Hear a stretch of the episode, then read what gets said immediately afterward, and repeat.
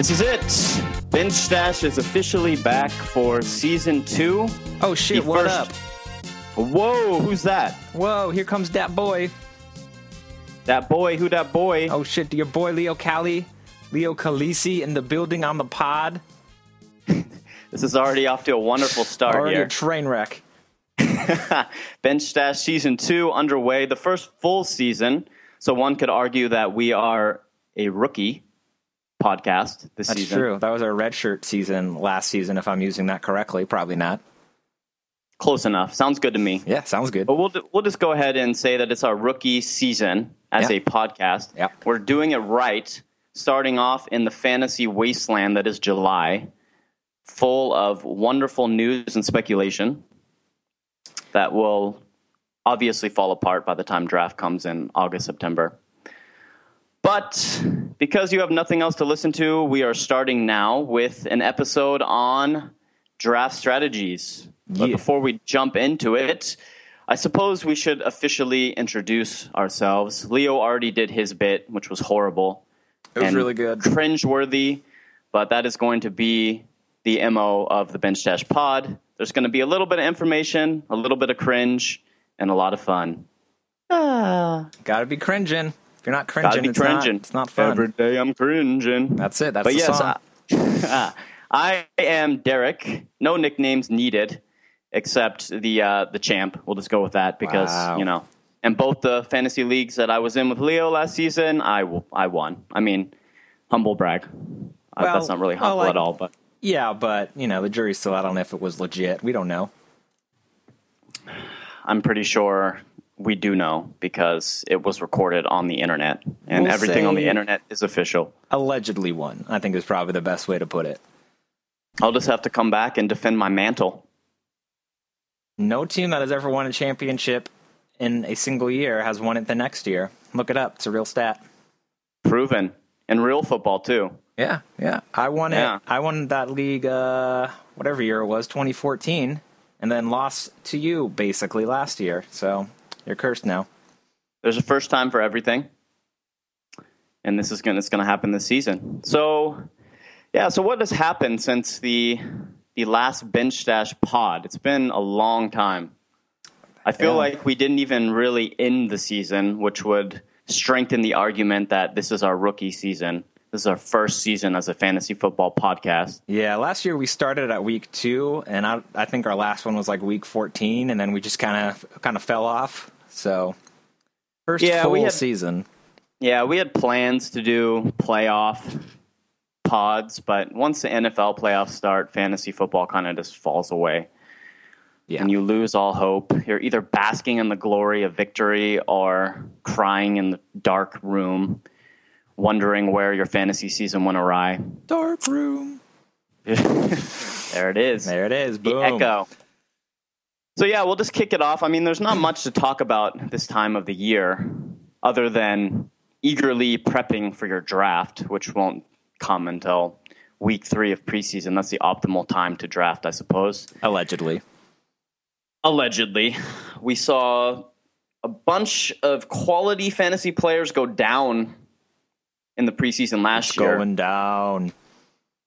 it's going down, Down in the, DM. DMs. Oh, oh shit. I think if we had any listeners at this point, they've already They're logged gone. off. They're like, it's just a bunch of idiots rambling. They're gone. A bunch gone. of two. So yes, do you agree that you should wait until about week three, week four of the preseason to draft? Oh yeah, for sure. Like beginning of September, once all the the preseason training camp carnage is over, because there's always like a handful of elite players that just like their ACLs implode and they go down, and if you draft before that point, you're just asking for trouble. Yeah, it's almost better if their ACLs do pop off in the preseason, though. That saves you the pain of drafting a, a Le'Veon Bell and then watching your fantasy season just dwindle. It does, and it like helps you decide what to do with players like uh, I think last year Kelvin Benjamin. I was like, where do I take him? He only had one season. He kind of slowed down towards the end of it, and then he tore his ACL, and I was like, oh, never mind. I don't have to worry about this. Yep. Yeah, saves you a lot of pain. But obviously, you don't want to draft too early. I've heard arguments that, okay, you have your draft super early so you can take advantage of value because right now there is some insane value happening in some mock drafts. But yeah, it's I don't think it's worth it. The risk is too high that you lose 30% of your team before the season even starts. Yeah, and So value is value is so relative. Like right now, it looks like there's really good value, and then at the beginning of September, it'll look like there's different value, and then a month into the season, it'll look like that value was completely wrong. Like I recall, was it two seasons ago? In like an anecdote of one of our specific leagues, one of our friends who had never played before, uh, they drafted, and we looked at their team. We're like, wow, this team is this team is garbage. They're they're ruined. And then their team ended up performing so well, they didn't have to trade or work the wire or do anything, and they just like walked right into playoffs. Yeah. And that just backs the narrative that you don't win your league in the draft. Basically, you, you win your league with the moves that you make during the season. Now, the, uh, having a good draft obviously helps, but we've seen so many things happen that wasn't according to plan, basically. Yeah. You can't predict when a Devonta Freeman is just going to go off. You can't predict injury. The only thing you can predict about injuries is that the, inevitably they will happen, but really, it's fantasy football is one of those. It's it's a fickle mistress. A real fickle bitch, as they say. Mm hmm mmm-hmm So yeah, uh, back to the original point. Yeah, drafting towards the end of preseason is optimal. Plus, then you have a good idea of maybe who is going to be the starter, especially in murky backfields or wide receiving cores. You don't really know who is in line for the touches. You can only speculate at this point. But during the preseason, we start to see a little bit of how the offense is going to be run, especially when you get to week three. That's the closest week to an actual NFL game. The offense, first team offense will stay out the longest, first team defense as well. So you get a good preview into how that team will be running. So right after week three, draft. Week four doesn't really mean anything. Players will be resting. So wait till week three. Yeah, I'm with it. you. I'm with you there. It's definitely the best the best way to see how the depth charts are shaken out. You know, not not at all of uh, how the offense is going to run or any of that because it's all vanilla as fudge during the preseason. But it's it Uh. gives you an idea of who the backups are. You know, maybe a little bit of what kind of volume to expect. Um, and it's just just the safest time to do it. You know, there's no no reason to do it earlier than that. Exactly. So, I mean, before we really jump into this whole draft strategy thing, has there been any fantasy news of note that has happened in the offseason? We know players are coming back from injury. We know Le'Veon Bell pissed hot for marijuana. I don't know what is going to happen with that whole thing. Probably nothing, but it was news for a fraction of a second. Yeah. Anything else that you want to uh, discuss before we hop on in? Not really, because my draft strategy usually doesn't align at all with specific players or, you know, injury. It's all much more vague and tends to stay the same from year to year. So, you know, the the off season stuff doesn't really change it that much. Um, I mean, Darren McFadden is hurt again. Are we surprised? No. That's the short and simple answer. But uh, my balls are tingling in a way that only fantasy football can make them. So let's hop right into this draft strategy segment. And the strategy that seems to be taking over the fantasy landscape this offseason is zero running backs. Yeah, it's so goddamn trendy. It like started up uh, last season, like a little bit season before that, maybe, and then this this is like the year of zero RB really like taking over in the mainstream a little bit. It's the goddamn fucking fantasy zeitgeist, um, and it's for those for those unfamiliar with zero RB, the uninitiated. It's essentially the idea that because running backs are just like busting and dying left and right, uh, you're better off spending your first th- three, four, maybe even like five picks on wide receivers who are safer and just more reliable, and then trying to win the lottery with running backs in the mid to late rounds. Yeah. So, I mean, it's a classic lover that's been spurned and then refuses to have anything to do with any product or song that reminds them of their ex. You know, Yeah. Jitterbug comes on, Jitterbug, and then they burst into tears because that was the first song that they danced to with their ex. That'd be a good And first they dance, just, man. Yeah, they just want nothing to do with it anymore. That's basically what's happened here. We've seen so many first round running backs bust or go down to injury early to mid season that people just, like you said, they want nothing to do with the running back position. So, oh, it's a passing league, anyways. Like all but three or four teams are passing more than 50% of their offensive snaps. So, that's where the opportunity is. We're going to load up on these wide receivers, which I guess in theory makes sense. Now, you don't have to buy into it, but do you understand the logic behind it or are you just completely against it? Oh no, I get the logic. I get how uh, in a vacuum it makes sense to spend your first couple picks on sort of the the guaranteed return. You know, the lowest risk of having a player bust, and then you know your first two picks are injured or they lost their job, and then you're kind of screwed. But it kind of ignores the the reason that running backs are valuable in the first place, um, which is positional scarcity. Is sort of the Yes. the biggest reason behind it.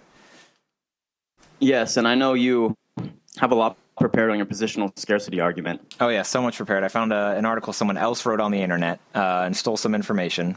Um, Yes, we have to keep the creative integrity intact. So I'll just let you jump into the positional scarcity argument as to why running backs have always been touted as the most valuable position in fantasy football. So take it away. Yeah, so positional scarcity, you're basically comparing the top performer at a position versus the replacement level at that position, or sort of like the the lowest that you will need at that position. So, for example, in a standard format league where you start two running backs and you have a flex that could be wide receiver or running back, there is 30 different running backs you have to consider 24 for the two starting positions, and you sort of split in half the flex spot. So you end up with 30 running backs, 30 wide receivers. Um, and for this argument, we'll just leave it at that. It also, you know, you consider it for quarterbacks, it'd be closer to, it'd be 12 exactly. Same with tight end 12. Um, but this uh, article that one Jacob Gibbs, don't know him, probably a nice guy, uh, put on the internet, sort of illustrates this point exactly. And he compares uh, the top player at a position and then against sort of the different tiers below it. So it's RB1 versus RB10, and then RB1 versus RB20, and RB1 versus RB30. Uh, and when you look at the sort of drop down from the top of each of them and running back versus a wide receiver, it basically tells the whole story you need. So for running back, it drops down from RB1 to RB10. It's a 41% drop. So it goes from 348 fancy points to 205. So they scored 41% less.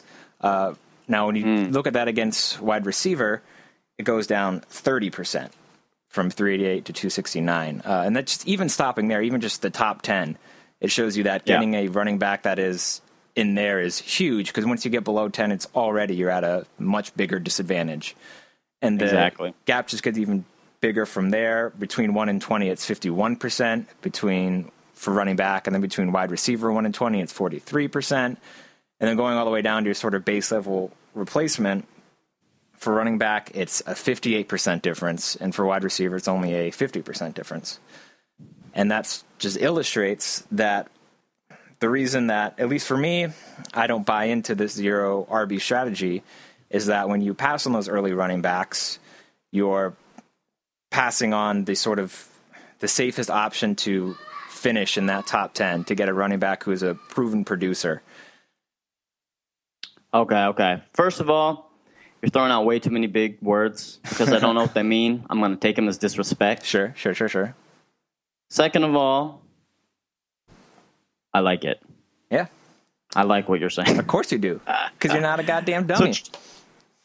so treat me as somebody who's never played fantasy football before. What, All are, you, right. what are you telling me right now? oh, shit. All right. What I'm telling In you. In layman's terms. and, and the. lay it to me straight, Leo. in the simplest terms, uh, an elite running back is more valuable than an elite wide receiver because the difference between an elite and a replacement is bigger for running backs than a wide receiver. The drop off is more dramatic on running backs. It is a scarcer Still lost. position. Oh, wow. Okay. Still lost. Uh, running backs be getting hurt more, so you gotta get one of them top ones, though. You know. Now oh, I'm understanding. There you okay. go. There you I'm- go. just sold me on taking a running back in the first round. There it is. There it is. That's all. Wow. Actually, that goes against my personal draft philosophy.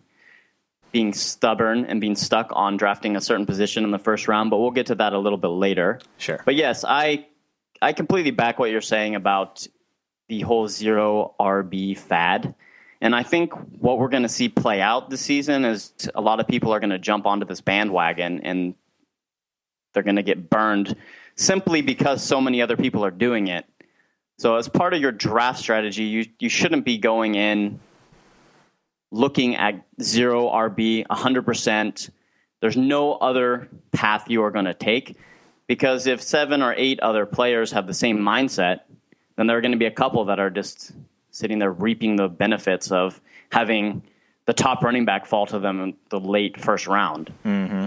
So you mm-hmm. have to be flexible. I'll talk a little bit more about that later, but I don't like the strategy for the same reasons that you just pointed out positional scarcity.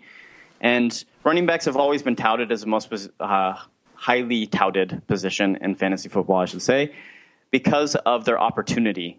They are always touching the ball more than wide receivers. That will never change. You look at the top running backs and the amount of attempts that they're getting, plus the amount of targets in the passing game. That is something that they have going for them. Not only do they contribute running the ball, but a lot of the top backs will also catch the ball out of the backfield. Now, one of the arguments for zero RB is that we're starting to see the specialist position where the three down running back is a thing of the past. But mm-hmm. if you if you look at the top fantasy scores from last year, I, you still see five to ten really elite running backs. You should have no qualms about taking in the first round or the first couple of rounds. So I think it goes back to people just having bad experiences with taking like a CJ Anderson or an Eddie Lacy or something like that and then just getting burned by it. So they've convinced themselves and they've read the popular articles by other people who have also been burned by running backs and they've decided, okay, it's time to switch things up. Let's go all wide receiver. Yeah, and uh, you bring up the a good point of the sort of argument that the three down running back is dead, so go wide receiver and just avoid it. But actually, while that's true that the three down running back is dying, the, that make that means that the ones that do still exist, your Le'Veon Bells, your Adrian Petersons, your God Turdleys, your Jamaal about that base Charles, those guys just become even more valuable because there's there's less of them. That might be the whole list of three down backs right there, at least that that we know about. Maybe Zeke Elliott turns out to be one. Maybe David Johnson turns out to be one. But as of now, that's that's probably the whole list of proven three down backs. Maybe Lamar Miller is that. Who knows? Yeah. But that's just makes those guys even more valuable. Exactly. So you want to snatch them up quick because if you go heavy wide receivers, yes, you'll be looking stacked in the wide receiver field, but then your first round or your first running back will be like a Matt Jones, a Jay Ajayi. Matt Jones. Matt Jones, who? Matt Jones. exactly. Or if you draft wide receiver, wide receiver, and you're looking at the third round to get a running back, you might end up with somebody like um, uh, LeSean McCoy or Matt Forte, which isn't the worst situation to be in, but there's still a lot of question marks with those guys. Yeah. So, I mean, it's tough sitting here talking on a podcast telling people, okay, this is what you should be doing. You really have to see how the board falls. Yeah, no, that's a, that's a really good point. Um, that to test out any of these strategies, whether it's zero RB or any of the stuff we're going to lay out, is what we like to do. Um, more important than any of that is to get into a bunch of mock drafts and just mess around until you find something that feels comfortable to you. Because this is all this is all guesswork. No one knows what they're actually doing. It doesn't matter how many projections they've made that have turned, you know, showed them these ranks and showed them that oh, you should take this position. It's all just you know trying to tell the future, which no one can actually Yeah. do. So you know, being able to explain historical precedent does not give you the ability to predict the future. And I feel like that gets lost a little bit in fantasy analysis. And so it's Yeah, sort of just what you're the most comfortable with. Exactly. And a lot of things happen on draft day. Other teams in your league will fall in love with certain players, and the board will fall in ways that you don't really expect. So you have to be prepared to adapt to the situation, not be, okay, I'm going the top wide receiver available in the first round no matter what. And then Yeah. you're sitting there with Le'Veon Bell in the mid first round. But you're so stuck on taking a wide receiver that you pass. That would be a critical mistake. Yeah, that's I'm, I'm definitely with you that my biggest flaw with zero RB or really any cause any of the zero strategies because there's also I've seen zero wide receiver getting thrown out as sort of like the the antithesis to it of you just go running back four rounds in a row and then you start getting wide receiver and it's yeah the problem Yeah. is the the inflexibility you shouldn't be drafting for a specific position you should be at least for me my what I try to do is draft the best the best player at the scarcest position and it's just that is like so open to whatever position that might be and for me personally I see it falling more running backs earlier but the board can fall such a way that you do end up with two wide receivers in the first couple rounds Yeah, I mean it, it it goes to the fact that if you're looking at the draft board, okay, I'll pose a question for you. okay If you're looking at the draft board and you see a run on a certain position, Oh, shit. say wide, yeah, got the runs. Mm. so you see wide receiver fall, wide receiver, wide receiver, wide receiver. Uh-huh. Now, are you of the mind to join in because oh sh- gone the studs, or are you going to zag to the zig, zig to the zag, and go the other direction and take a running back? Go the opposite direction of the run because the value will therefore be greater in that certain position. Right. I mean the the boring like truthful answer is well it depends on who the you know the players I'm choosing between is. Yeah. But in the the vacuum of this, you know, this question, uh, I'm more likely to to zag to go against the grain because if there's a run on one position that usually means there's value now sitting at the other position. That, and that that's not to say the run was the wrong choice at the beginning of the run. Like if let's say it was a run on wide receivers, that first person that took a wide receiver, that might have been the best player at that position. That that might have been the best player at the scarcest position at that time. But by the time it gets to me, it might not be anymore. Now because you know four wide receivers have gone in a row, now it's likelier that it's running back. So usually zag just because statistically the player on the other side of the run is going to be better at a certain point. Exactly. Yeah. So you could it could be a decision of taking like wide receiver six versus running back one or two. I mean, in an outrageous scenario, right? Yeah. You never know what you're going to see, but then you look at the value and you're thinking, wow, okay. Would you rather have the sixth best wide receiver or the best running back? Now, obviously, that's an exaggerated example, but you will run into situations where that is a choice you have to make. Yeah. And like you said, you typically should go with the best player, the most value at Yeah. the scarcest position. I mean, you do also have to look up at the makeup of your team Mm-hmm. as well later as you move on through the draft. You don't just want to stock up on one position and then completely neglect another position. Yeah, that's a good thing to, uh, I guess, address now is when you draft, are you more likely to roster fill, where you're like, okay, I need to get two wide receivers and two running backs and a quarterback and a tight end. I need to get all this like in the first half of the draft and then figure out the bench, or are you more likely to just draft draft for the best value and for depth, and you're just taking whatever is like giving you the most depth at whatever position, and not worrying about how it fills out your roster. Yeah, personally, I draft solely on value. The value that I see in the round, no matter what the position is. Hmm. I've had mocks where I've gone running back in the first three rounds. I've had mocks where I've gone wide receiver, running back, wide receiver, running back, alternating. And I've had mocks where I've gone wide receiver, wide receiver. It really just depends on what you feel is the best value at your draft position and also position scarcity, as we touched on before. Yeah. But uh, as far as roster filling goes, uh, that is kind of one of those pigeonhole mindsets that I think will ultimately burn you. If you're going in thinking, okay, I've already selected my two running backs, now I need to focus on two wide receivers, I need to get a quarterback, I need a tight end, I need to fill out the starting roster. You know, when you have your draft screen, you typically have your roster on the right hand side mm-hmm. and you're watching the positions get filled up. So if you're of the mind that okay, I need before I start throwing bench players on on my team, I need to fill up my starting roster, which some players do. Um, that's not how I operate. Yeah. I am fine not even taking my second wide receiver or my flex spot. Um, well, the flex spot will naturally fall in with almost in every situation will be a running back or a wide receiver. I don't draft a flex. Never, never have, never will. Never will. Mm. Boom. Flex position is overrated. But yeah, I, I just draft the best value.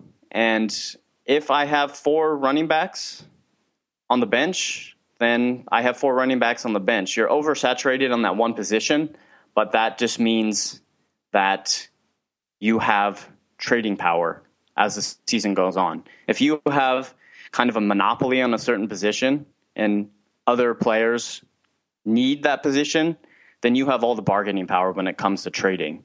Yeah. You don't let them dictate the terms. And I love just building a roster with the best players possible. Now, obviously, you do, at a certain point, you do need to fill in the positions. You can't just have a team full of running backs. It won't even allow you to do that. Sure. But for the most part, I'd like to stock up on the best players possible. If I have significantly more of one than the other, it doesn't really bother me because I know that, barring a catastrophe, I should be able to maneuver certain positions, maneuver trades throughout the course of the season based on the strength in one position that I have. And I've done that in the past where I've held wide receivers or running backs basically at ransom on my bench mm-hmm. until players get desperate enough and they come crawling to you, please. Just take my team. I just want a wide receiver. Give me all running backs. The... Where are my running backs? Exactly. Demarius Targaryen. Oh shit, that's it. Demarius Targaryen. Uh, yeah, no, I'm I'm with you uh, across the board and all those things. Uh, I think the only time I've ever drafted roster filling was probably my very first season of fantasy football when I did I had no idea what I was doing, didn't do any research before I drafted. The only name I recognized was Tom Brady. And then I roster folks. I was like, I guess this is what I do. Um, but then since then, that's, you know, that's how you end up with a, a weak bench, I have found. That your, your starting lineup looks supposedly the strongest. But again, we have no idea. And you have this bench of very weak players. It hurts your trading power. Um, so yeah, I go the same way as you, is going with the the sort of best available player approach. Uh, yeah. And I guess it's good to take a second to define best player because we're saying that a bunch, which to me is talent plus situation. You know, they have to be. Yes. It's you know a combination of being talent, talent being more important, but also situation. Doesn't matter how good they are if they're third, the third running back on the depth chart. You know, then exactly. it, it doesn't matter. If they have more players to kind of bunny hop over to get that starting role, then okay, maybe you take that risk really late in the draft to sit on the back of your bench, but that's not something you should be considering in the early part of the draft. Think, oh, well, he's talented, so bench stash told me to take the talented player. I'm going to take him now in the sixth. And then he sits on his team, his real football team's bench for most of the season, and you're sitting there yeah. thinking, wow, bench stash is the idiots. Worst fantasy football podcast ever. I mean, you wouldn't so, yeah, be you wrong. Really, you wouldn't be wrong, actually. That's the truth of the matter. But basically, yes, you have to look at the the situation, the real life situation. I know we we tend to get lost in the fantasy world, mm-hmm. uh, but if you look at the real makeup of a football team, okay, typically there's a starting running back. Now we're starting to see, as I mentioned earlier, the specialist running backs that come in, the pass catching back that comes in on third downs. Yeah. But then there's a third running back typically rostered. And we always see this dialogue okay, let's look at the depth chart of a certain team. If we're looking at the running back position, who has a realistic chance of usurping the starter? Is it going to be this specialist back? Now, sometimes that's the case, but oftentimes they're specialists for a reason. So, mm-hmm. in the case of an injury, to the starting running back, it might not be that specialist that jumps into the starting role right away. You have to kind of look at the whole makeup of the team. Do they have a, a, a third back which fits more into their running scheme, which may be more of a power back? And if that's the case, if the starting running back goes down, it won't be the second string running back that jumps in. It'll be the third string running back that jumps in. So you kind of have to take that into consideration. And that's not always the case either. Mm-hmm. Some teams, like Tampa Bay, for example, they have Charles Sims, Chucky Sims. Chucky Sims. Who, who is that third down pass, pass catching back, but also would just jump in and fill the starting role if Muscle Hamster were to go down to an in- injury. So there's a lot of things to consider uh, when it comes to opportunity on a given team. But yes, you have to look at the situation, the offense that they're in as well. Mm-hmm. We see talented wide receivers get shit on by garbage quarterbacks all the time. Yeah. So if it's a matter of talent, like, oh my gosh, Sammy Watkins has all the talent in the world, but their team runs 98% of the time. That's a real stat, 98%. Ninety-eight percent. the Buffalo Bills run the ball 98% of the time. That is bench stash verified. Yep, you can you can you heard it here, you know it's true. Take that to the bank, which means LeSean McCoy is the number 1 player in fantasy. I'm drafting him first overall there without a doubt. Boom. Boom, boom, boom. Without doubt in my mind. Coach would have put me in in 82. would have won the championship. No doubt in my mind. no doubt in my mind. yeah, so basically, I mean, you have to look at the team that they're on so if they're a run heavy offense like Buffalo, then you look at a Sammy Watkins, just using him as an example. Mm-hmm. He might be one of the most talented wide receivers in the entire league. Maybe a first round talent. Probably. But you wouldn't draft him in the first round strictly because he just doesn't see the volume. He doesn't mm-hmm. see enough targets. Now, when he does, he explodes and just goes ham sandwich all over the fantasy world. And people are like, oh shit, Sammy Watkins just put up 35. But then in the next week, he might drop like a three. Yeah. Of course, you know, the rule of thumb is whenever the player goes off, they're on your bench, and then you put them in and they drop an egg. So you really, there's a lot of things to consider. Offense, where they are in the depth chart, you know, if, if they have a bunch of talent, which was the original starting point of this tangent, mm-hmm. uh, it doesn't really mean shit unless they're going to have an opportunity to utilize that talent. And the more players that they have to hop over on this depth chart make them less attractive. Yeah, that's a good like a uh, quick checklist I run through in my head when I'm sitting there in a mock and it's like I'm trying to decide between two players and I got like 15 seconds and it's like I don't know who to take just really quick, which one do I think is more talented? Which one has the better situation? And then that can that usually helps you decide pretty quickly. Yeah, yeah, pretty much. And then we have the quarterback. Oh, the the quarterback position. This might actually be me more controversial than any of the other stuff we said because it's like the more the more mainstream thing. You know, this is where to to us in the fantasy community, it's like obvious how to treat quarterback, but then you get into your draft with all the the plebs who don't follow any of this very closely, and you see where they take quarterback, and it's like, what? Why would you do that? So this perhaps is more controversial in the mainstream. Ah, this is true. But first, can we touch on the word pleb? Can oh yes. You, can you define this yeah, for me? Pleb is I have from no the, idea what the Greco-Roman plebeian, uh, which is a way they described their like uh, their peasants, basically. They're very low-born, oh, dirt person peasants. You know, Bull of Brown. You know, really, really deep in there. Um, and plebeian. And then the slang became pleb because you know, as the kids are one to do. So, and here I am being I a young cool kid at 28 years better. old. Yeah, but the, you know the. I'm just going to start throwing a plebeian. I mean, yeah, but it's like the the kids are always shortening things as much as they can. Like the the newest fad for the kids is when they're like typing stuff out to just leave out all the vowels you get like just the consonants, and it's like you can kind of tell what they're saying, and it like makes you seem more like cool and casual. I mean, I get it. I'm very young and cool. Yeah, we'll go with that. Sure. But isn't isn't plebeian like Julio Jones's real name? It is. Yeah, it's actually uh, plebeian uh, Quintorris Julio uh. Wow, that's my number one pick. Just number one pick in terms of strength of name. Plebeian Jones. You heard yeah. it here first. Ple- Plebeian Jones. There it is. okay, but back to the quarterback. So let's tackle when to draft a quarterback and how valuable they are on your roster.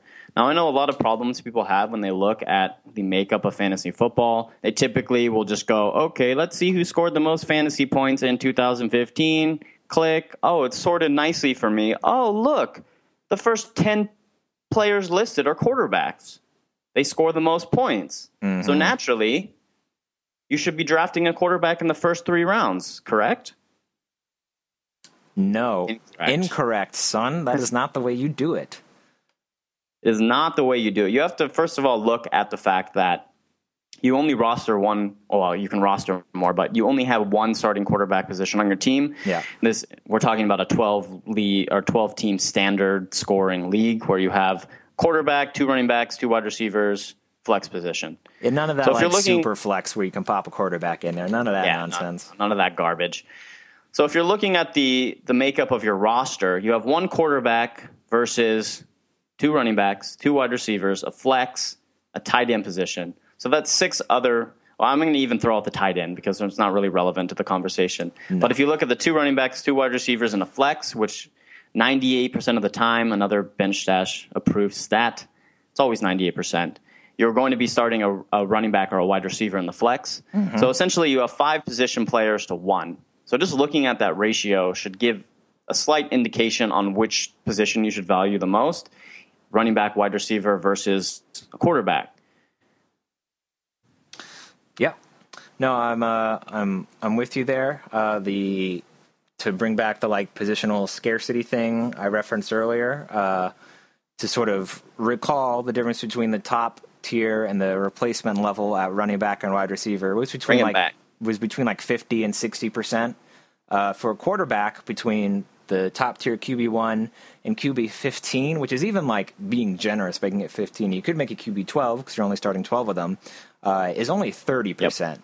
So the drop off is like much lower. The difference between replacement level and elite quarterback is considerably smaller, which is enough right there to tell you that it is uh, basically a waste of a pick to take a quarterback early. Now, that's not to say that you should just lock yourself into taking a quarterback late, no matter what. Because we've been saying, you know, you don't do that. You know, you don't give yourself any hard and fast strategies. But that just tends to be how the board falls if you value running back and wide receiver more. Like, yes, Yeah. if Aaron Rodgers was sitting there in the fifth round, would I take him? Yeah, I would. But that's Yeah. I've never seen that happen. Um, and so it just tends to fall that quarterbacks that are in that like 12 to 15, like low end QB1 range are sitting there in the 9th, 10th, 11th, 12th round, maybe. And there's just no reason And that not goes to back take to value. Yeah. Yeah. There's no reason to draft a quarterback in the third round, which is typically the second and third round is where I'm starting to see your Cam Newton, your Aaron Rodgers starting to be drafted. And yes, they are elite quarterbacks in the league. Yes, it is a passing league, but it just goes back to what you were pointing out a second ago. Yeah. The, there's not much of a difference between your elite level quarterbacks and a quarterback that will be benched on a certain team or even a quarterback in any given week that is on the waiver wire. The the difference between the number of points that they're putting up and remember in a fantasy football matchup you are essentially just trying to beat your opponent in the most positions, right? Yeah. If you if you beat them in the most positions, if your quarterback scores hi- higher, then you win the quarterback position. If your running backs score higher, then you win the running back position. So as long as you come out on top in the majority of the positions, usually you'll win. It doesn't always happen that way, but you should be trying to build a roster based on the fact that okay, if you have the best running backs, you have stronger wide receivers that will be putting up more points, then you, you should be winning, which is, I mean, it's an hmm. obvious statement. It doesn't always work out that way. But if you're looking at quarterbacks and the, the average amount of points that they put up per week, if we take 2015, for example, now Cam Newton had a freakish year because of how hmm. much he runs the ball. So he was clearly the, the top scoring fantasy quarterback by over 50 fantasy points. So he averaged about 28.5 fantasy points per game, which is absurd. But he was more of an outlier if you look at the overall numbers. So apologies to Cam. I'm going to take him out of this equation. Yeah. If you look at the, the second, number two is Tom Brady, who scored 25.4 fantasy points per game. And then you drop all the way down to number 21. We have Marcus Mariota, the Tennessee Titans, scoring 21.2 fantasy points per game, which is a whopping difference of four fantasy points per game. Yeah. And that is Tom Brady, number two, to 21, which is a huge range. So if you can get a player off of the waiver wire that could potentially score 21, 22 points, and your elite level quarterback is putting up 25 points, then worst case scenario, you lose that position by three points. Mm-hmm. But if you wait to take a quarterback later in the draft, then you should have higher value at other positions. So really, the quarterback position becomes a wash in most of your matchups. And if that's the case, you should be having stronger performances from your other position players, which would give you the boost to win the matchup. Exactly. And uh, a sort of point that you've been hinting at is that let's say you take one of these late quarterbacks and they just completely flop. Well, you can always like go to the wire and you know stream quarterbacks if you need to. Uh, it's like pretty pretty easy to stream quarterback because they are guaranteed to touch the ball a certain amount of times. You pick a at least decent quarterback against a bad defense, and like most of the time that'll work out at least okay. Yes. Uh, Streaming Willie Beamen. Exactly. We'll be talking more about this in the season, uh, but you can't really do that with running back or wide receiver. Uh, if your if your top guys bust and you don't get lucky with some of the handcuffs out there, then you're just you are now losing at that position. You're not, you know, you're not. Maybe you know, there's always those players that crop up in the second half. But then, you know, do you have the top waiver claim to get them? If you do have the top waiver claim, is it even really going to make a difference? Because that means you've already been losing terribly. So it's quarterback you can replace in a plethora of ways. Running back and wide receiver, you you got to hit on some of those early picks, otherwise you're screwed, and you you need to take as many as you can to hit on the picks.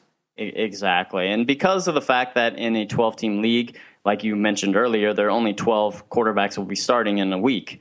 So in your fantasy league. So that means unless you have teams, which there are teams that like to roster two or three quarterbacks, which is inexplicable to me. Yeah. I've seen teams in our league that have two quarterbacks on their bench. I'm thinking, what? What are you doing? You know? Yeah. But it does happen. But for the most part, there should be, you know, QB 15 sitting out on the waiver wire. And if QB 15 is only averaging two fantasy points less than QB 2, and he's playing a terrible passing defense, whereas if your elite level quarterback is playing the best passing defense, then you have a juicy matchup situation where even if you have a good quarterback, or a quarterback that establishes himself. You can you can look into the matchups, which is something we'll talk about a lot in the season as well. Mm-hmm. But to support this argument, uh, in one of the leagues that I won last season, oh god, uh, I I won the championship week Did with you? one captain. Did you win the championship? Because I haven't heard you mention that once. Uh, and you will never hear me mention it again. but anyways, back to when I won the championship. Oh God, um, Captain Kirk Cousins was my starting quarterback in the the championship week because he had a juicy matchup, dropped four touchdowns, and led me to victory. Uh, in case you were wondering what I won, it was a fantasy football league. I oh, haven't I know, idea. Before. I mean, that's so. With all your bragging in there, you you do make a point, which is that you can very easily win a league streaming quarterback. Uh, a league that I had won once in the past. Uh, I won it. I won this league. I won it. Uh, and the quarterback that I drafted, I drafted one quarterback that year, and it was Terrell Pryor for the Oakland Raiders. And I streamed the whole year, and my quarterback ended up being like roughly QB five at the end of the year, and I won the league. And that's and that's not not like meant to be a brag. Like it's kind of a brag, but it's not meant to be a brag because I don't. I'm not like amazing at streaming or identifying the absolute best matchups. It just shows that like it's pretty easy to do. Yeah, Terrell Pryor is not even quarterback anymore. Yeah, he's so not even in the league. Basically. Your one quarterback was a, a wide receiver. Yeah. So yeah. and you know not even in the league. but anyway, yeah, QBs are very easy to stream, uh, and that just supports taking one later because yeah. if you take, I mean, you can still get. Uh, I mean, I've seen Eli fall to the to the tenth, eleventh round in some of these mocks. I've seen Derek Carr, who whose offense is only improving. I've seen him fall to the tenth, eleventh round. I've seen Kirk Cousins fall to the tenth, eleventh round. Yeah, and these are quarterbacks that should be putting up numbers each week. I've seen Carson so, Palmer down there, which I don't understand at all. What yeah, Palmer's doing down down yeah. around ten. I don't. Know. Maybe it's just the age. I have no idea. But you know, those guys slide down there, and so they're they're always ripe for the picking and this is again this is one of those strategies that is pretty well known throughout the fantasy football community so you read articles about why you shouldn't be taking quarterbacks early so like you mentioned before, if everyone in your league is buying into that strategy and you're sitting in the sixth round and you see Russell Wilson on the board, go ahead and take him. Yeah. Not, we're not saying you should never draft a quarterback in the first eight rounds. Uh, for me, unless there's ridiculous value to be had, I w- I won't draft a quarterback in the first eight rounds. The ninth round is the earliest I'll draft a quarterback personally. Yeah, that tends to be where I fall too. Like I, I have those like big theoreticals of like, oh, Rodgers in the fifth, like Russell in the sixth or seventh, sure, but that that's not happening. Like the ninth yeah. is where the real value actually starts, and yeah, I don't think I've ever actually drafted anyone earlier than that. Yeah.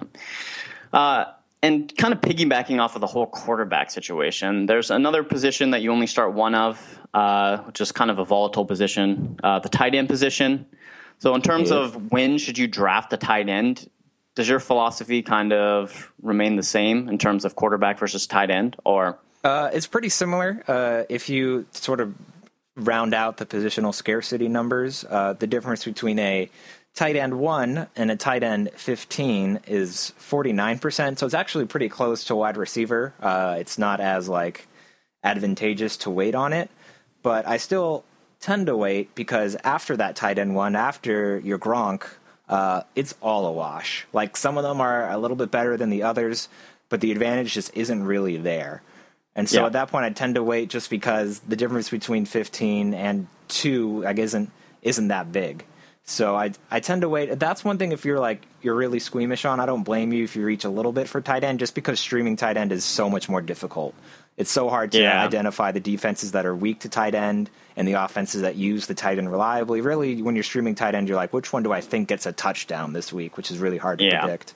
So that's one where like if you see like a decent value and you want to reach like, okay, I don't really have any qualms with that, but I just personally still tend to wait till around the same range as quarterback. Yeah, yeah, typically, and there are those tight ends that typically fly under the radar. Yeah. that are floating around in, in the later part of the draft.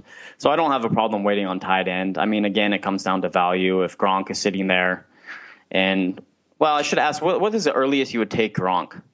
I mean, we did our our little rankings that we'll reveal uh, like next week sometime or whatever, uh, and I think I ended up with him like end of the second, which I guess is like if I had the first overall pick and then I was sitting there at the two three turn and Gronk was available, I'd probably take him with one of those picks. Yeah. Um, but if it's like middle of the second um, and he's there, I'm probably still not taking him, just because even though he yeah. does give a huge advantage, that's like putting a big dent into my like running back or wide receiver depth. Exactly. Yeah. so uh, he's really the only one too. So yeah, I mean, Jimmy there's so Graham many other tight ends out there. Basically dead. Um, Jordan Reed is getting hyped up like he's going to be the next big number two, but you know he's injury prone too, and that passing offense is like we've seen so little of it being really successful that I don't really trust it yet. Exactly. Yeah, and um, I mean most of the guys from two to fifteen, like you were saying, they kind of all f- fit into the same category. Really, there's yeah. just almost impossible to predict. There are a couple of guys. I mean, you really just want to look at the targets. I mean, are they a, are they a red zone target? If that's the case, if they're the big body that the quarterback is always looking to in the red zone, then you feel a little bit better. Okay, maybe he'll fall into the end zone in this week and get me that six points. I mean, that's like your baseline for yeah. the tight end. You're just looking for that touchdown because it's the one position where like you said, it's really hard to predict, and you probably have the higher percentage chance of getting like a zero or a one. And then it just gets really painful. Yeah, but the thing is, even though like you're more likely to get nothing out of it, uh, it's not going to hurt you as much because everyone that doesn't own Gronk is having the same problem.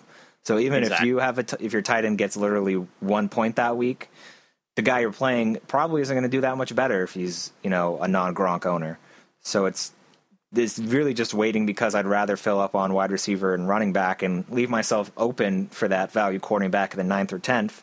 And then just find like a, a tight end that I think has some upside in the like 12th or 13th round. Cause there's always a few there where it's like, well, maybe this guy is the next Tyler Eifert, or Travis Kelce, or Jordan Cameron. Like every year, there's one of those guys. Yeah. Yeah. And like you said, it goes back to when you're in a fantasy football matchup, it's basically position versus position. So if you do lose that tight end matchup when the week you play Gronk, then you have to think that the team that drafted Gronk in the first or second round, they probably lost out on some of the other depth. So you should be in better position when it comes to the running back or the wide receiver position. that's not always the case, but that's typically Right. how I view it. I want those prime rounds in the draft to be spent on the high volume positions, wide receiver and running back. That's basically what it comes down to. And we've touched on this before, but you really can't be stuck in one mindset when you go into the draft. You don't know how the draft is going to fall. Talking about Gronk, I've seen Gronk go in the top five. So you don't know if that's going to happen in your draft, which would just mean you'd be sitting on a gold mine in the later part of the first round. Uh, which kind of brings me, I don't know if this will close out our draft strategy segment, but It might. It might. it might. But talking about position, draft position, ideally, where would you want to be? 12 team draft, snake draft. So the, the team that picks 12th will also have the 13th pick. Snakey wakey. First, snakey wakey, eggs and bakey. so where would you ideally place yourself? Uh, I mean, you know, Assuming it's- you had a choice. it's different every year. Um, like last year, I think I liked what, two or three the best because of where the drop off was at running back. Uh, this year, I tend to like six or seven best, right in the middle, because you get the of those like we named those four running backs earlier. Your Adrian Peterson, Todd Gurley, Le'Veon Bell, Jamaal, about that base, Charles. Um, that's kind of that tier of like elite guys that even though two of them are coming back from serious injuries, you still feel like best about their talent plus situation.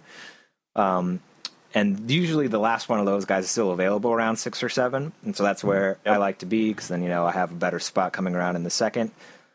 Um, because once you get to the extremes, at least in mocks I've been in of like one or twelve, I just don't really like the results as much. Whoever I'm taking at one, I feel like I'm losing value just taking someone that high.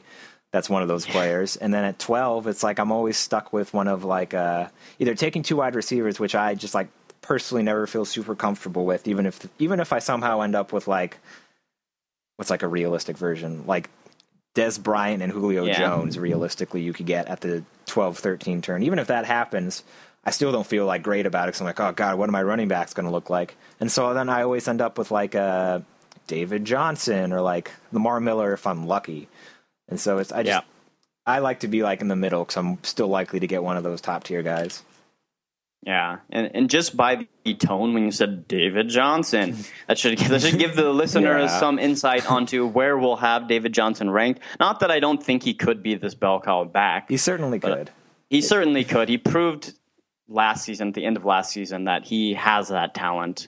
I don't think talent was ever a question with David Johnson, but No, it's really We'll just just. see. Uh, I mean, we'll talk about it more, but you know, it's it's sample size. We've we've seen so Yeah. little of it. Can we trust it? And like maybe Zeke Elliott is the second coming of God Turdley, but again, he's never played in the NFL. So like, what are you doing taking him in the first round? You know, we'll you know we'll get into why you're silly for thinking that next week, but a little preview, I guess. Harvey Dent, Harvey Dent, can we trust him? David Johnson, can we trust him? Exactly. So yeah, that's. I mean, I I wanted to make one more point, but I kind of I'm just you know this is our our training camp, our podcast training It camp. is. So It is. Uh, it, everything is in things- its crisp. a couple of things I wanted to rattle off, which maybe will give you time to think about. That one more point that's escaping you is um, even though like I do like to you know sort of follow the flow of the draft and take the best value in terms of just like personal comfort.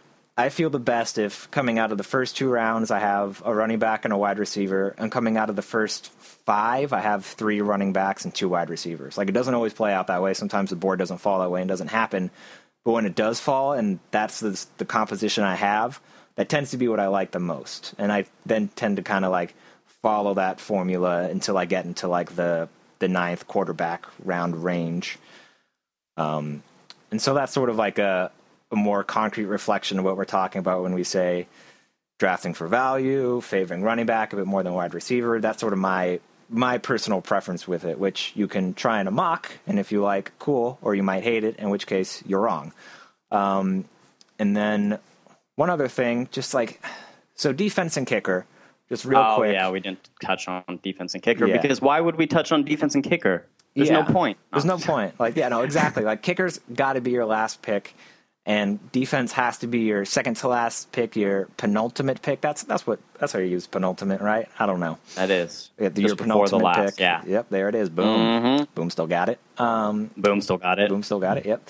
Um, but you know, we rarely see anyone getting taking kicker that high unless they're like trying to be a troll. But like defense, you still see people in like the eighth and ninth round reaching for like the Seahawks or like maybe the Panthers or Cardinals this year. Like you still see people doing that. And I, you know, had always just been told that I should take defense in the penultimate pick uh, to keep having fun with alliteration. Penultimate pick. Oh, you know what alliteration is? I do, yeah. It's, it's Color me impressed. yeah. Well, you know. I'm not. I'm not as dumb as I always appear to be. Um, and so I decided to just like do a little bit of research for myself. Like, is does this fit my own like personal philosophy? And so I looked over the last five years of defenses and their ADP versus where they finished that year and where they finished in one year versus the next year. So, like, you know, what the ranks, the final ranks were in 2011 versus 2012, how much consistency was there, and then how much, how closely did the ADP match? And without getting too much into specifics, because it doesn't matter that much, what I found is that um, the the top pick based off of ADP uh, not only never finished as the top pick in those five years, but never even finished in the top five of the of defenses. In fact, three of the five times they just flat out busted and finished outside the top twelve.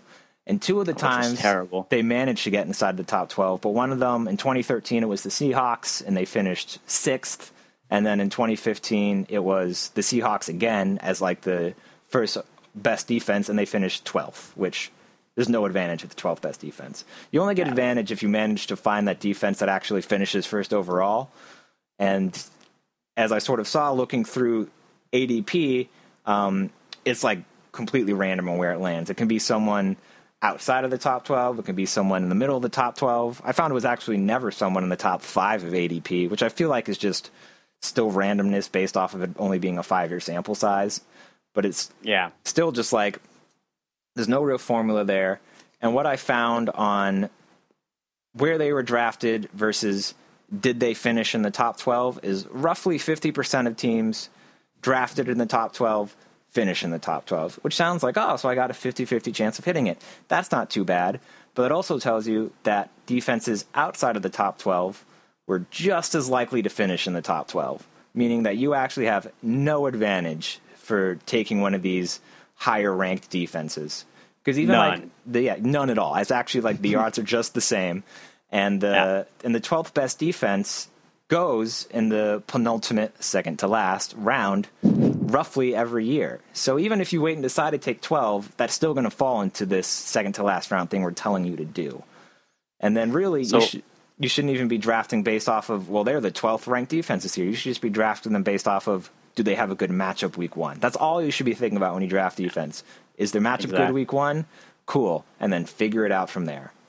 Yeah, stream it. So what you're telling me in a nutshell is that defense does not win championships. not not based off of preseason rankings and ADP or even historical rankings. Because it was the same thing of roughly 50% like the teams that finished in the top 12 in 2011 half of them finished in the top 12 in 2012 and the top 12 from 2012 half of them finished in the top 12 from 2013 and it goes that way through each of the 5 years. And so it's like based off of no actual historical or statistical information, does a defense win you a championship? It wins you a championship if you get lucky. If you picked the Chiefs in 2013, or the Bears in 2012, or the Cardinals or Panthers this last year, then it helped you. But there was nothing to suggest that they were going to be this like elite, explode, destroy everything defense. Yeah. And basically, it's such an easy position to stream that you don't really need to bother with drafting a defense that early. Mm-hmm. Doesn't make any sense, really. If you look at your draft composition, why would you waste a, a pick on a defense when you could wait till the penultimate pick, The penultimate Dude. pick. penultimate pick to do it? Yep. And that kind of jogged my memory a little bit about what I wanted to talk about before, which was draft go. composition. So we've touched a lot about what to do earlier in the draft. And maybe even when to draft a quarterback. We just talked about when to draft a defense and a kicker. But when would you? Uh, I'm going to just talk very slowly to hammer in this point. right. When freaking would you start to look at drafting these high upside, maybe handcuff type of players? Or would you even waste a pick on a handcuff? Handcuff, is a term that gets thrown around in fantasy football a lot. Do I need to handcuff my running back? Should Mm. I handcuff my starting running back or should I handcuff my opponent's starting running back? handcuff player H to the P, Harry Potter. Um, you know, I personally don't bother with handcuffs because Don't even waste your time with them. no, because the odds of your top like elite end running back getting hurt in the first month of the season are pretty low, and if they don't get hurt that soon, you will have cut the handcuff by the end of the first month of the season because there'll be someone worth picking up that you need more. And we also we don't really know who the handcuffs are. Um, with last year on the Chiefs, the who was the big handcuff that everyone thought this was Jamaal Charles' guy? What was his name? I can't remember because he ended up doing nothing last year. He, he fell into obscurity. He was the handcuff the year before. Yeah, he for like And four years he was Jamaal Charles' handcuff, and he'd go in like the ninth or tenth round every year. God, what was his name? And then Charcandrick West came in and stole yeah, the job. and then and then and then Jamaal Charles goes down, and suddenly Char Char Binks, who nobody owns, is the guy, and then Spencer Ware, who nobody knows, is also the guy. And this guy, okay, I just I need to know his name. This yeah, Google them up. This this goes to show that it's preseason, you know, for our, our pod. But it also goes to show how he just fell into obscurity. This handcuff, the must-have handcuff, right? Knile Davis. That Oh, was it. Knile Davis. That's Yeah. right. Jeez, Exactly, because he never did anything. He'd have one big game a year in week 17 when Jamaal Charles was on the bench. And so everyone was like, "This is it. You know, he's he's going to be the guy if Charles ever goes down." And then he did, and he wasn't. He got passed over by two other guys. And that's you know, same thing with uh, a few years ago when Ray Rice was out of the league. Everyone was like, "Oh, here comes Bernard Pierce," and fucking fell flat on his face. And so it's like not. It's it's a, a. I would say I think it's a waste of a roster spot to handcuff. I personally don't do it. Now, what about like a high upside type of player that might not be a starter, but is just sitting in a backfield that is ripe for the picking, like uh, Kenneth Dixon this year, or a, I guess to a certain extent, Kenyon Drake in Miami. These these, I guess, pseudo backup running backs that could easily take the job at any given time. Yeah, in that situation, I'm much more inclined to do it because you know with Dixon in Baltimore, like maybe it's Justin Forsett. We don't really know how that backfield's going to shake out, so that where that's where I'm inclined to take it. Same with um, Kenyon Drake was added in Miami. Um, There's a lot of these running backs that yeah, are backfields that are very murky. We think there's a clear starter, but you don't you don't really know. Like in Miami, it's it's supposedly Jay Ajayi. Yeah, He's yeah. the man. But then you hear lots of the whispers. You know, Varys is just whispering in the corner. his little Drake. birdies. Yeah, His little birdies are telling you to draft Kenyon Drake because he has the explosive ability to just bust off an 80 yard touchdown. yeah. I was about to drop a Game of Thrones spoiler based off of that, and then I realized that the season's been over like two weeks, and I probably shouldn't do that. But yeah, Has it only been two weeks? maybe a week and a half. It hasn't been very long. The finale was, I think it was like a week ago on Sunday. Yeah, when when is, when can we start dropping spoilers? Because you know it's such a key pop culture reference I mean, that we. I would like argue that with Game of Thrones, you can start dropping spoilers the next day because you know what, man. Game of If you haven't seen it, Sunday night. come on. that should be like you should be planning that no matter what. Set everything else aside. Give one hour to Game of Thrones because you're just asking for trouble if you don't do it. asking for it. Just asking Begging. for it. Um, But to get back on topic, um, yeah, if it's like a high upside guy in a murky backfield, yeah, I'm inclined to spend like a late round pick on him, like a like a CJ Prosise, where you know Thomas Rawls is like still his leg is somehow still hurt. Uh, the latest reports are that apparently he is now behind Jimmy Graham on when he'll come back, and Jimmy Graham had this like crazy ass injury that no one's ever come back from all the way. And so it's like, who knows what's actually going on with Thomas Rawls? It's all very scary. And so in that situation, I'm like, yeah, take Prosise in the very late rounds because that could shake out in the first few weeks. If the if the timeline on this player becoming the starter is the first few weeks of the season, then I'm on board taking them. But if it's someone that you have to hold so that maybe someone gets hurt two months into the season, it's just don't bother because you'll have cut them by then. So let's let's look at like uh, Le'Veon Bell or Jamaal about that base. Jamaal about that guys base. who had severe knee injuries. We're talking their knee exploded like the Sept of Baelor last oh, season. Fuck. All right. Well, Oh shit! Spoiler! Spoilers. There it is. Boom. Boom. Just like the So- so, Uh, so right. if you're taking Le'Veon Bell in the first round, that is your that's your investment, your first round investment. You're not taking a DeAngelo Williams later in the draft. You're just rolling with Bell. I mean, you know, I might I might change my Seven. statement once it's the beginning of September, but you know, assuming that Le'Veon Bell is playing Week One, and all reports are that he is healthy, then no, I'm probably not going to bother to take DeAngelo Williams. But even that's like a little bit different because it's coming back from a serious injury. You know, who's to say that he doesn't come out on his first carry, he fucking re-tears it like Sam Bradford, whatever it was two seasons ago, and his first preseason Yeah. game re-tore his ACL. Like that, that could happen. So in that, like again, coming back from an injury, like maybe depends on ADP. I don't know DeAngelo Williams ADP right now, but if it was late enough, then like I might do it. Okay. Yeah, my I'm 50-50 with the handcuffs. If we're talking about should you draft a handcuff for using Le'Veon Bell for an example, he was my first round draft pick last season. Yeah. but he was suspended for the first two games. So I was forced to draft DeAngelo Williams just to have somebody to fill that spot. Yeah. And lo and behold, Le'Veon Bell comes back, has a solid month. So I was lulled into just thinking, why do I need D Will? He's not doing anything. Dropped him. Mm-hmm. Boom. There goes Le'Veon's knee.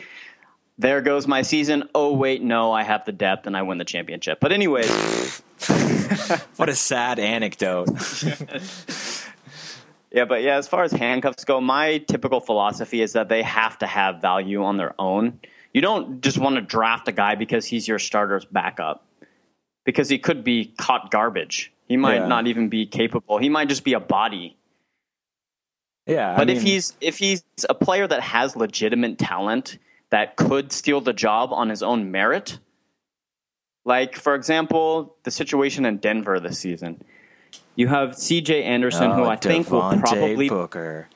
bounce back. But then you have the ninja lurking in the shadows, Devontae Booker, stealthy. Did you see his moves at Utah? Man, they were I, juicy. I just remember that one vintage. game of, Utah I watched with you, and I'd never heard of him or even watched a Utah game. You're just like, look at this Devontae Booker guy. He's the next big thing. And now here He's, he is. he's the next Arian Foster. So I wouldn't be surprised if Arian Foster. Booker is a man in Denver. I mean, he's in the- he's in a good situation, you know, being behind C.J. Anderson, who's proven to be nothing more than Peyton Manning's caddy. Oh shit! Oh, oh shit! Snap. Um, These hot takes coming in at the end of the hot pod. takes, hot takes. I mean, these, you know, hey, yeah, handcuffs. It's all very situational. If it's a not super high upside guy behind a, as far as we know, healthy elite guy, I'm not going to waste a pick on it. If it's, you know, the guy's coming off a serious injury or it's a murky backfield, then like, yeah, there's, there's, you know, an ADP, there's a spot where I would take them. But, you know, Jerick McKinnon, I'm probably not drafting him this year unless it's like very late and it's like my last running back. And then I might take him regardless of if I have Adrian Peterson. Yeah, exactly. That that's a good example of does this running back have standalone value? I mean, if your stud goes down, are you even going to put this player in to start in his place? Is it worth it, or should you be trying to adopt a different plan at that point? Yeah. Because if they're not that talented, you only have them as a safety net, but then looking at the big picture, you don't even feel comfortable starting them if your starter goes down, then they're a waste of a spot. Yeah. I mean, there are situations where there are clear handcuffs. Last year, DeAngelo Williams was a perfect example. Yeah. You knew he had an explosive second week against San Francisco where he scored three touchdowns. So you knew that he was capable of coming in and being, I mean, not Le'Veon Bell, but putting up solid fantasy numbers for you where you could start him as your RB1 because you like Pittsburgh's offense. Mm-hmm. But there are plenty of situations like you just mentioned, Jerick McKinnon. He's not worth rostering, in my opinion, because if AP goes down, I just don't think you're going to see enough value from Jerick McKinnon as a starter Yeah. to make it worth it. So then that leads me to the next topic of conversation. Not to extend the pod too long, but how do you generally stack your bench? Oh, Do you stack your bench with depth in all the positions, starters that are maybe not as talented, are in the best situation possible, but players that do see touches on their team? Or do you try to hit the home run with these high upside guys that have the potential to just to step in and be that guy? Yeah, yeah, that's a good like last thing to touch on before we wrap it up. Um, yeah, I I'll take one quarterback, I'll take one tight end, one defense, and one kicker, just to get that just to get that part of this out of the way. I'm not taking two of any of those positions. Yep. I don't I don't care. There's no situation where I'm doing that. Um, and so then the rest of it is running backs and wide receivers. And I sort of it's kind of this curve where at the start of the draft, I'm trying to get a combination of like high upside and safety. And then as I get into the middle of the draft, I'm looking more at like safety because I'm like, okay, I need some reliable depth though. And then it kind of goes back the other way of when I get into the late rounds, I'm more about finding the guys that are a home run.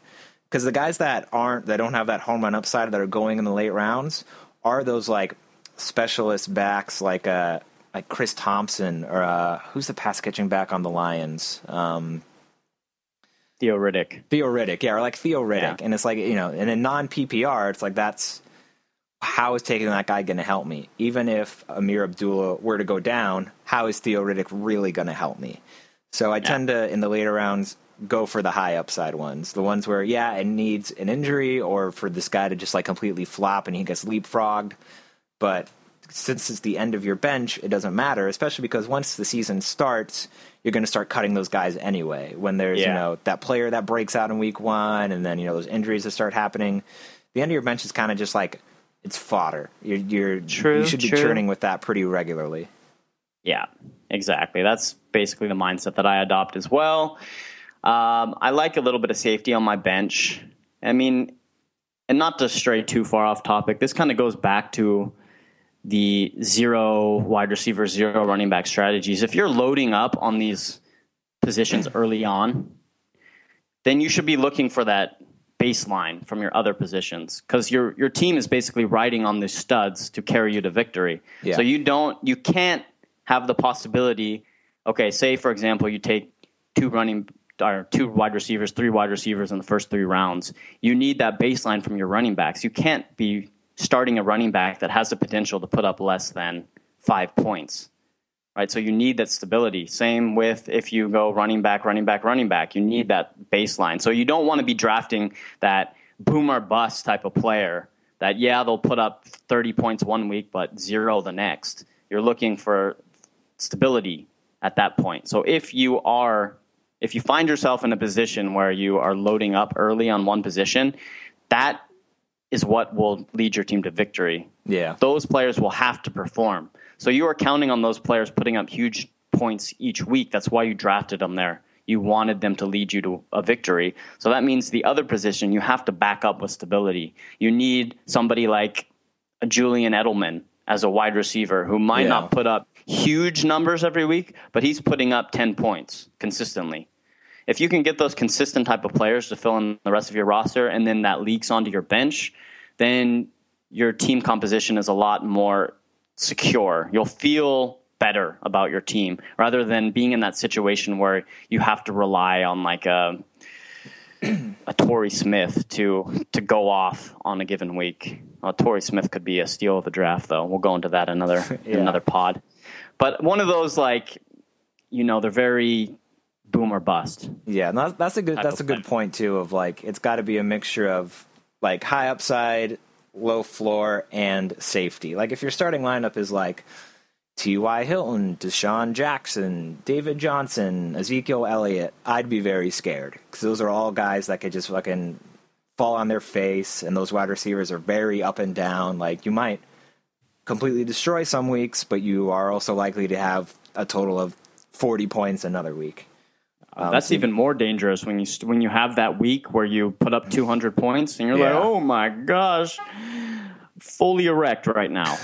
yeah. then you are sitting there and it's a it's a, a memory that you're holding on to. Well, they could put up 200 points again, and then you find yourself in a lo- losing streak. Yeah. And on the outside looking in, and you're just waiting. Well, my team, I'm just waiting for my team to explode. They're not really performing up to standard, and then your season is is just flushed down the toilet, basically. Exactly. And if you're trying to like figure out which players are the safe ones and which ones are the boomer bust, just look at what they did, you know, last season, the last few seasons, if they've been in the league long enough, and uh, just see how many weeks, you know, because you can't trust season long totals. Like someone might finish as the wide receiver 12, but, you know, half of their weeks are 18 points and the other half are two points. You know, you can't.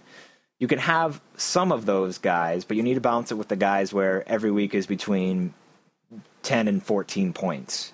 And you want to, and so when you're sitting there and you're trying to decide between two players, maybe like just very quickly look at what they've done the last couple seasons and think about who you drafted so far and be like, okay, I need one of these like boring but safe Julian Edelman types. Exactly. Well, I think that should probably wrap it up, right? Yeah, we're we're, uh, we're over an we're hour. on like an hour right now, so Yeah, time to wrap I think our goal coming into this season was to make our pods more concise, more on topic, and then the the very first one we're over an hour. But you know, it's solid content. it's good stuff. It's stuff you, you know. None of this was totally nonsense rambling. Um, and you know, it's the first episode, man. Cut us a break. What was that? That was like Full House. With the, the with, cut us uh, a break. Uncle Joey. cut us a Yeah. break. Cut it out. Cut it out. C to the O. Cut it out. Yeah. And, and we're just falling apart. now- the all end. The tires coming off. The tread. Being coming off. worn down. Ah, so let's close it out. I think the next pod we'll be doing, if you've made it this far, Yeah. you're really a dedicated bench stash fan. If you've made it this far into the pod, we'll probably we just came up with our top 50. We didn't extend it to top 100 or top 200 like I know a lot of people like to look at. Well, Yeah. we just stayed with top 50 because even after the top 10 or 20, it becomes really difficult to put a solid ranking on some of these players. Yeah. But that's why we make zero dollars. Uh, That's why, because after the obvious choices, we're like, what? Who do we pick? Well, let's just you know just throw a dart. Hope, hopefully it sticks. Yeah. So we will have a pod on the top 50, our bench stash top 50. We'll have a pod on a mock draft that we will be running live. Yes, that one will be very exciting. We'll have some some web cameras set up. You'll be able to see our faces. You'll be able to see the mock draft board. We'll be talking about our picks and mocking every other pick during the mock draft. And uh, yeah, we'll see how that goes. It'll be a lot of fun. So you should you know stick around. Stick around. Stay around a while. Yeah, and you can follow us on Twitter. You know, shameless plug time Yep. at bench dash FF. The FF stands for fantasy football. In case you were wondering. Yep. And we now have a Facebook page, which is facebook.com slash bench dash FF. Same little chunk there at the end. Um, at some point in the near future, we will have a, a website with with this content on it, uh, where we can also put up like our ranks for when we do that kind of stuff. Um, Yeah, we might even have a YouTube at some point. A YouTube channel where, man, if we get real crazy, I could, I'll start breaking out segments from each episode and putting them on YouTube, so it can be just like, here's what we think of zero RB. Here's what we think of handcuffs, because that's you know most people would rather listen to a ten minute chunk than an hour and a half chunk. Exactly. You know, put our little quip about knees exploding like the Sept of Baelor. You know, put up just, just that. just reel in those GOT fans. Yeah. Or just the, the little thing talking about plebs, really bring in those Greco-Roman. Plebeian Jones, yeah, Plebeian Jones. starting it off strong. That's going to stick all season. He'll he'll be Plebeian Jones the entire season. Although we have So, to decide as the last thing of this episode is is the name of this episode going to be Plebeian Jones or Demarius Targaryen? Targaryen. I feel like we talked about Plebeian Jones a little bit more. I guess we did just say Demarius Targaryen and then not mention just him like again. randomly, yeah. because we're not really looking into players, what we think they're going to do this season. Well, maybe we'll save Demarius Targaryen for another episode where we actually talk about like, does Denver have a quarterback that inspires you to draft Yeah. Demarius Targaryen at any point? Maybe as soon as the next episode. Yeah, maybe as soon as the next episode. But we should sign off. I don't Sign off. really remember what our stay cool was. It I don't, let's just do a new one because I don't remember what it was and it was probably season stupid. two. It's season season Yeah. two, our rookie season, season two. Season two, the Rooks, The Rooks. the, God Turdleys. God Turdleys. All right, so Um, let's close it off with uh with a what? What do you think? Let's just do this on the spot here. What's our what's our sign off? Um, I don't know. Just How about how about you know you're like the the host pretty much. Just like you know, just spaghetti something out. The first thing that pops into your head, and that'll be it forever. there it is. We're spaghettiing on out of here, guys. Spaghettiing on out of here.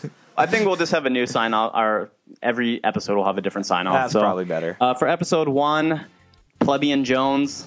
This is Bench Stash, and we're spaghettiing on out of here, guys. Bye.